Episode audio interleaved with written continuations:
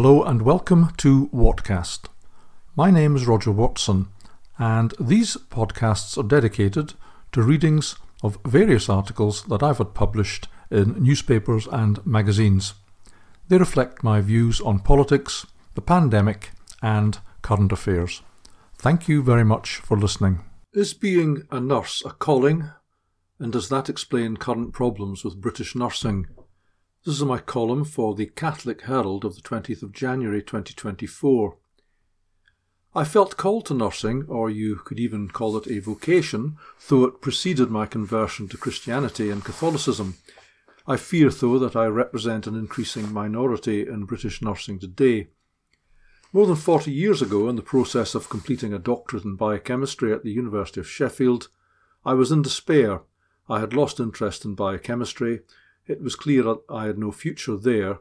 I had little flair for it and could not bear the thought of a career working in laboratories. Contemplating my unclear and daunting future, I all but felt a tap on my shoulder and a clear voice saying, Train as a nurse. Between 1982 to 1984, I trained in London at St George's Hospital and have never regretted the decision for a second.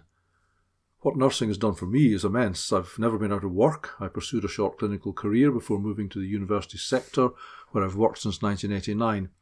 I've fed and housed my wife and eight children, and I continue to travel to the ends of the earth due to my nursing career. Since discovering my faith, I've always been convinced that God spoke to me in advance. If he did not, then how does any atheist find faith?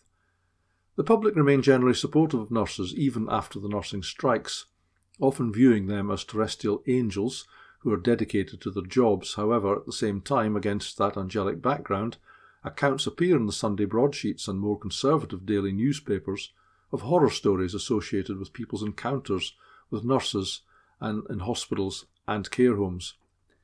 It's certainly not as simple as the view we're often exposed to that things were better in the old days. Back when I trained, we were using harmful treatments for pressure injuries, thus making them worse. We were restraining older patients with blankets tied round them in geriatric wards or the concept of patient involvement in care barely existed. Many present nursing practices are significant improvements, but there's also been a marked change to the appearance of nurses and following the law of form equals function, a change in attitude. This has nothing to do with the uniforms, which were still antediluvian when I trained. It's what is going on around the uniform in terms of appearance. Nurses were not obese, they did not have, not have luridly dyed hair, they were not tattooed, and they were not adorned with face piercings. Now nurses display all of these features and stand in complete contrast to the majority of their medical and paramedical colleagues. As a university teacher, I could always identify a group of nurses from far off from the campus. They were always the ones wreathed in cigarette smoke. Something has clearly changed amid the raw material that's coming into the nursing profession, and if my own recent brush with the UK National Health Service is typical, changes in appearance are accompanied by a deeply worrying change in attitude. After an emergency mission and triage, I was taken to a room where I lay for an hour alone until my wife and daughter returned from the tea room, where they assumed I would be getting attended to. During that time, the nurses were sitting outside my room exchanging Christmas pictures and videos on their mobile phones. Nobody came to say hello or check on me, and not even eye contact was made with me. It was three hours before a nurse came to introduce herself, obese and tattooed, and to gleefully announce that while she was my nurse, she would be going home soon. We never saw her again. She paid no attention to the fact that my daughter had been standing for hours, and it took a passing porter to offer her a seat from the nurse's station. Sadly, I have other such anecdotes from family and friends. This incident appears typical. Here was a nurse who did not, in any conventional sense of the word, appear to care about her patients. Anyone can have a bad day, but does her failure and that of her colleagues to connect with me in any way and her desire eventually to project herself into the situation, as well as the matter of it, visually and verbally, suggest a much wider problem at the heart of nursing. Is there perhaps an expanding moral vacuum whereby increasing numbers of nurses are focused more on their own needs than that of their patients? Quite recently, I was involved in a disciplinary case with a nursing student who ran and posted sexually explicit videos of a sadomasochistic nature featuring herself to a website. It probably takes all types to become nurses, but what shocked me over and above some of the images I had to view was her utter lack of contrition. Exactly what attracts someone like that into nursing? The existence of an expanding moral vacuum is a troubling likelihood when you consider that, according to the Royal College of Nursing, they maintain a position of neutrality over the issue of assisted suicide, increasingly referred to uh, as by the RCN assisted dying, which reflects their members' differing views on the issue. It's hard to envisage a nurse who would admit to being willing to end rather than save a life. It's also hard to envisage the largest nurses' organisation in the United Kingdom not condemning assisted dying, but apparently both these things are the case. For the time being, the regulatory body for nursing, the Nursing and Midwifery Council, maintains that any nurse participating in assisted dying would be in breach of UK law, but they're not opposed to it in principle, and presumably if the law changes, as is being pushed by some, so would the position of the Nursing and Midwifery Council.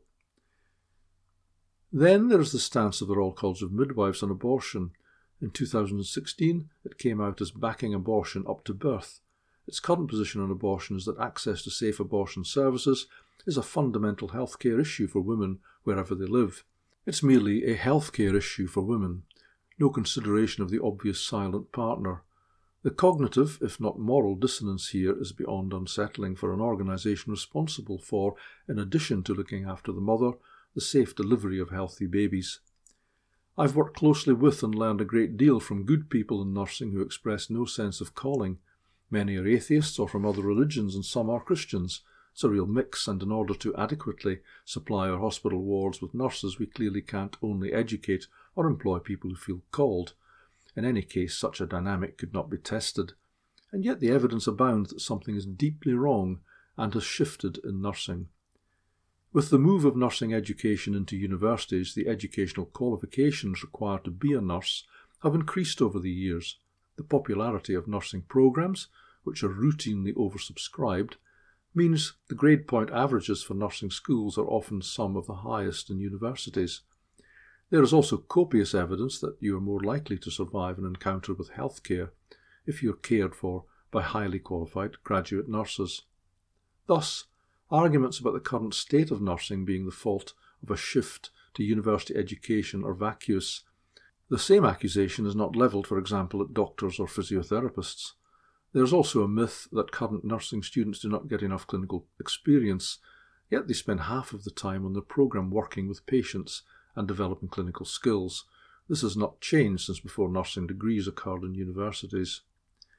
Nevertheless, while universities may not be to blame for the current malaise, they are clearly unable to address the issue, as passing through their hands are all these intakes of nurses, many of whom have questionable appearances and attitudes.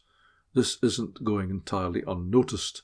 The current appearance and attitude of nurses is often described as unprofessional, but what it takes to be professional is often poorly articulated, especially to nursing students. While nursing can clearly be both a calling and a career, the extent to which a calling is a requisite good thing, or the extent to which that would make the current situation in nursing better, is moot. My recent encounters with healthcare in the UK have brought me into contact with doctors, paramedics, phlebotomists, ECG technicians, radiographers, receptionists, and porters who have universally been wonderful. I've no idea if they felt a sense of calling to those jobs, but they have been universally caring and clearly had my welfare foremost in their minds. It simply saddens me to report that I cannot say the same about many of the nurses that I've met. The preponderance of body altering adornments, the unhealthy appearance accompanied by the smell of cigarette smoke of so many of those whose job it is to promote health, is surely an expression of the extent to which they wish to express themselves in the workplace, regardless of what that workplace is.